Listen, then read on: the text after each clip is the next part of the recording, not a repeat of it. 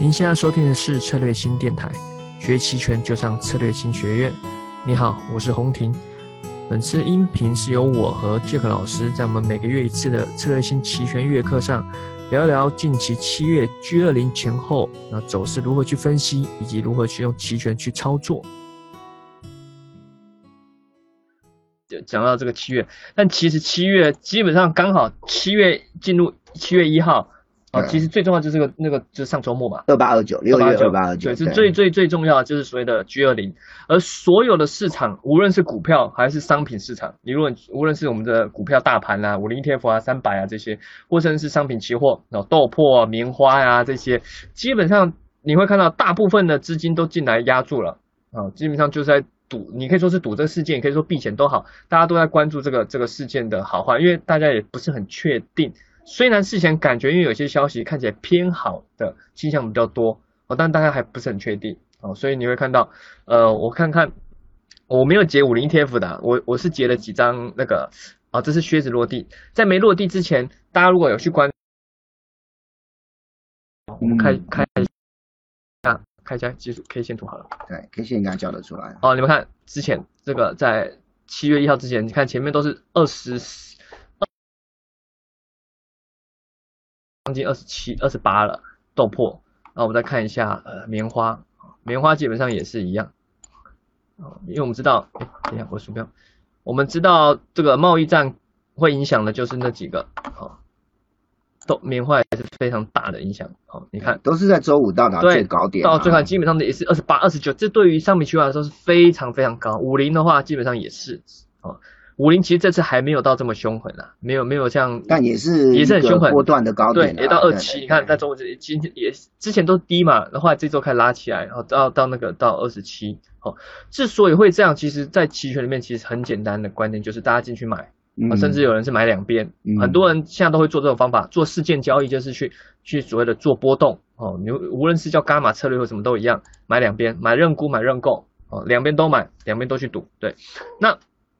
我们现在假设回头来看，以 Jack 老师来看，例如面对这样的事件，例如 G 二零的事件，你个人建议的怎样的做法会比较稳当？好，我先讲我自己啦。啊啊啊！我自己的话是空手，不好意思，空手。因为其实刚好在上礼拜五的晚上，我跟陈老师也去办了一场上海线下沙龙啊。那当时我也聊到了我对这种事件驱动的看法啊。那因为呃，我对于事其实事件驱动有很多有很多呃很多事件都可以去做啊。举例来讲，呃，每一到两个月就有一次美联储的会议，嗯，我们叫 FOMC 会议，那个也可以啊。对，那啊，那所以其实事件驱动会不会影响？会会国内影响大吗？呃，影响不会那么大，但是会啊，但是会。主要是该去做国外，当然你做国外的是更直接，但是我觉得呃，尤其是现在全球进入了一个货币政策到底要不要重启宽松的一个争议性的看法啊，那我觉得对于这个也都会影响了哈。那那我的意思就是说啊啊呃，每逢遇到这一种所谓事件驱动，我一律空手。那我先讲我的价值观哦，因为做买方的人很爱在事件驱动的时候进场压住，对，甚至像刚刚洪婷讲的两边压，嗯，那但对我而言呢，我的操作啊，在我。呃，在我的价值观里面，金融操作是赚趋势的钱，嗯，不是赚一翻两瞪眼的钱，嗯，一翻两瞪眼这件事情比较偏向赌啦，嗯，好吧，啊，应该这样讲也也合理嘛，逻辑上可以通嘛，对不对？对，我就是赌你会有大波动，对，我就是赌你会偏好。或者是偏不好，嗯啊，不管是赌两边还是赌一边，我就是赌。那赌这件事情代表着你自己不确定性很高，才叫赌啊。OK，我们那一天呢，呃，最近的这个到这个外省市去演讲，也遇到另外一个啊期权的高手，也是基金的经经理人，他也说他一辈子不准买双跨。对，那他他在台上讲的时候，他对台下所有的投资人，那因为我是第三位讲者，然后他就对台下的投资人讲说，他一辈子不做买双跨，真的假的？对，然后他就问我说，杰克老师，那你做不做买双跨？我也跟他讲，我不做买双跨，因为对我们而言呢，当然他的理由是比较有趣，他说，因为有一边一定会错。但是我的理由是，如果我有多，我有明确的多空技巧，可以在趋势来临的时候赚到波段的趋势的获利，我又何必去赌事件驱动呢？哦哦哦，对，除非我很肯定，除非我很肯定。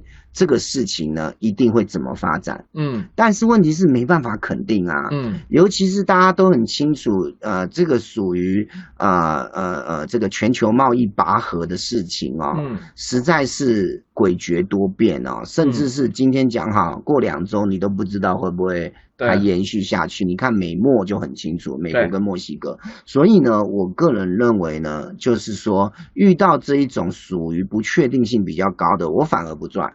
嗯，好，那更重要的是这一次我更不赚，在上礼拜我有提了，为什么？因为这一次不是末日，反而是啊这个刚开始，啊刚开始。那我们要想一个名词哦，就是末日的相反是什么？这个是旭日，旭日或者是啊这个期权旭日刚开始，对对，这新的合约七月嘛，对对，七月刚，因为刚开始，所以呢每一个行权价都充满了。非常厚的、非常浓的时间价值，嗯，所以最虚的都要一百多。对，我想各位应该看得出来，最虚的都要一百多。我讲的是认购了啊。对，那呃，相等的这个所谓的等量的这个呃距离哦，价外程度，你去看认认估也是一百多。换句话说，你进场买双边，你的成本一组哦。大概就要两百多了，嗯，快三百，两百五跑不掉，嗯，好，那换句话说，你已经是很虚值了，嗯，你又付出了两百五的权利金，银行波动率又是一个短线的高点，对，怎么看都划不来。我们这个，我相信有经验的期权操作者都知道啊。呃，假设不先不讨论多空，在一般的情况之下啊，假设你多空看得准，上半个月应该尽量做卖方，上半个月，因为卖方时间对你有利。等到到了下半个月，时间价值已经递耗的差不多了，那可能你就可以比较倾向做买方。我讲的是从头到尾你的多空都是还不错的情况之下，你都会有这种偏好，叫上半月做卖方，下半月做买方。那有了这一种呃背后的理由，就是你的成本做买方在上半个月很贵，那现在呢隐含波动率又拉上来，让它更贵。那这个东西你说在礼拜五去做买方，呃，我我我当然知道波动会大啊，但是我跟各位讲，我斩钉截铁的就在线下沙龙讲，我不要做，我觉得赚钱的几率极低了 啊。现在回头来看，事实上是如此。对，回头来看，因为隐含波动率，我们也大，其实大家都知道波动会大，你知道，我知道。在你的对手也知道，大家都知道，所以银行波动率被推高。当银行波动率推推越高，权利金越贵，那个需要的波动要越大。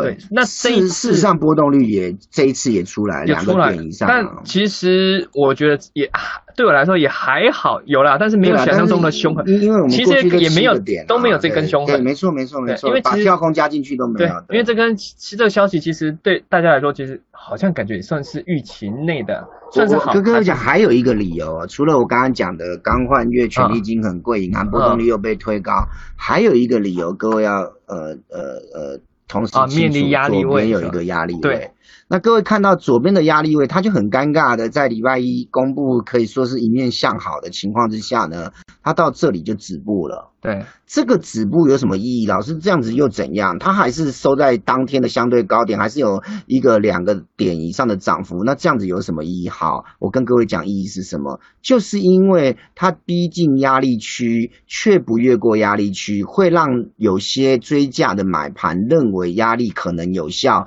而导致的预期心理的消退，这会压抑虚值认购的涨势。嗯，那压抑虚值认购的涨势，就会压。抑什么？压抑各位的获利空间。嗯，如果今天是一开直接跳空，就跳过了前波高点三点零三四，那恭喜各位，应该在整个所谓的认购昨天的报价上面应该会喷出哦。但是为什么昨天是高开低走？很重要的原因是它跳空了，它大涨了。但是它不过压力，嗯，甚至随着收盘时间的来临，它逼近压力却不过压力，尾盘就会造成。记住哦，五零叫五零 ETF 叫标的资产，标的资产还在高档震荡，甚至持续往上走，可是它的认购却是权利金往下走哦。嗯，昨天的尾盘为什么？就是压力造成的。对，所以他有没有跳过它很重要。所以你会发现。当你把这两个融合起来看的时候，也就是标的资产的技术分析加期权本身的个性权价报价，不管认购认沽合起来看的时候，你会把盘看得更清楚，你会知。知道说，举例来讲，嗯，假设我昨天我在上礼拜五就买了三点四，买了一百二的成本好了，差不多一百二差不多。结上礼拜三点四，三点四，抱歉，三点四，三点三点三，三点三，对，三点三。就最虚的那一个了哈。我买一百二，我一张买一百二，零点零一二的意思。好，结果上来一跳空上来，其实最高有到两百多，嗯，但最后反而还是收在一百二十几，也就是标的在涨。但是呢，权利金在跌，为什么预期心理消退？讲的专业一点，叫做隐含波动率降低。哎，我们可以直接开那个好，我们可以开三点三，对，就开三点三的它的走势图。好，然后我们拉到呃周五前，应该是今天几号？周五前是几号？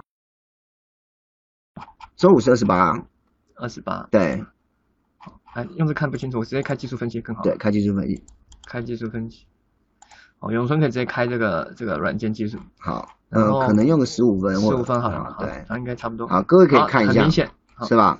是这里有一个大阴线，高开低走的大阴线。其实各位看下面的时间，是不是就是七月一号的开盘？对，一开盘。所以其实你那时候基本上开盘十五分钟之内你没有走，基本上最后你。基本上没赚，甚至如果要留到今天，应该是亏的。对，今天今天变亏哦，昨天变没赚哦，赚两块钱，我想连这个出场来回的这个手续费都不止两两块。高开很开心，就一倍哦。对，可能还在上班途中，有没有来不及开盘？等到真的去开，哎，九点半后来看，哎，怎么好像没什么赚？错是这为什么呢？因为很简单，他没有开过压力。对。没有开过压力，然后呢，呃，一大堆人呢，你你不走，别人要走了，就形成了获利的践踏。啊，这 OK，大家这个看起来不是很看好啊。好，所以所以我们要讨论的一件事，为什么会这样？我刚刚讲的呃呃几个面向，全部都是理由。对对，所以呢，因为我不喜欢盘中呃这个冲来冲去了啊，所以没有没有足够的呃呃展望啊，我就不进了啦。对，当然，俊凯老师是偏看日线嘛。啊，对对对对对。好，然后我再讲一个重点哦。那那你说老师，那我我这个。这个技巧或者这个看法对我有什么价值？毕竟我在上礼拜五啊，嗯，就已经进场了，对不对？对。好，价值来自于两个，第一个就是你要懂得走，嗯，OK。第二个很重要的一件事情呢，就是呢，很多人在赚了以后还想追，也就是所谓的加仓，嗯，OK。因为没有开过压力，你就不会去加仓。嗯，各位要知道哦，如果你在这里进场，然后呢赚了一倍没走，没加仓还是得吐回去。嗯，加仓以后变赔钱。对，因为加仓以后一部分的成本在这里，一部分的成本在这里，平均成本在中间，它现在下来。全部中间的都跌破了，那你是不是就是边赔钱？对，好，所以呢，加仓啊，大家都知道浮盈加仓，但是浮盈加仓只是一个心态，就是我在浮盈的时候加仓，但加仓更重要的技巧不是你有没有浮盈，加仓更重要的技巧是你要看得出这个气势是会延续，还是气势已尽。像这种就是气势已尽的短线，气势已尽由盛转衰的衰竭，这怎么加？嗯，怎么加怎么挂？对，为什么？因为它。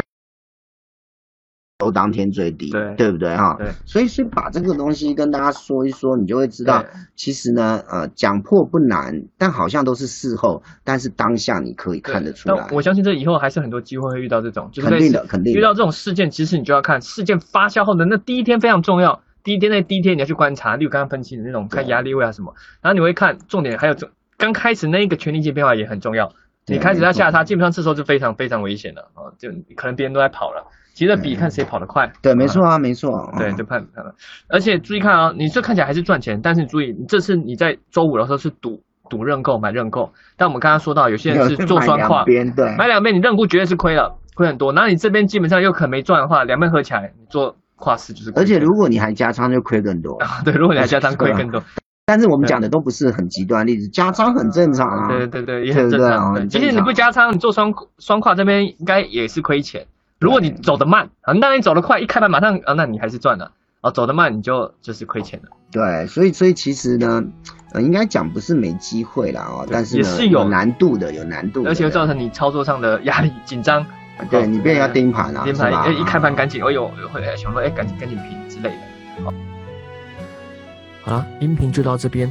如果想要看完整的视频，可以上策略性学院网站啊，加入我们 VIP 会员就可以看喽。除了这以外，我们还有其他更多丰富的期权培训，还有各种干货内容，也欢迎到我们网站上去收看哦。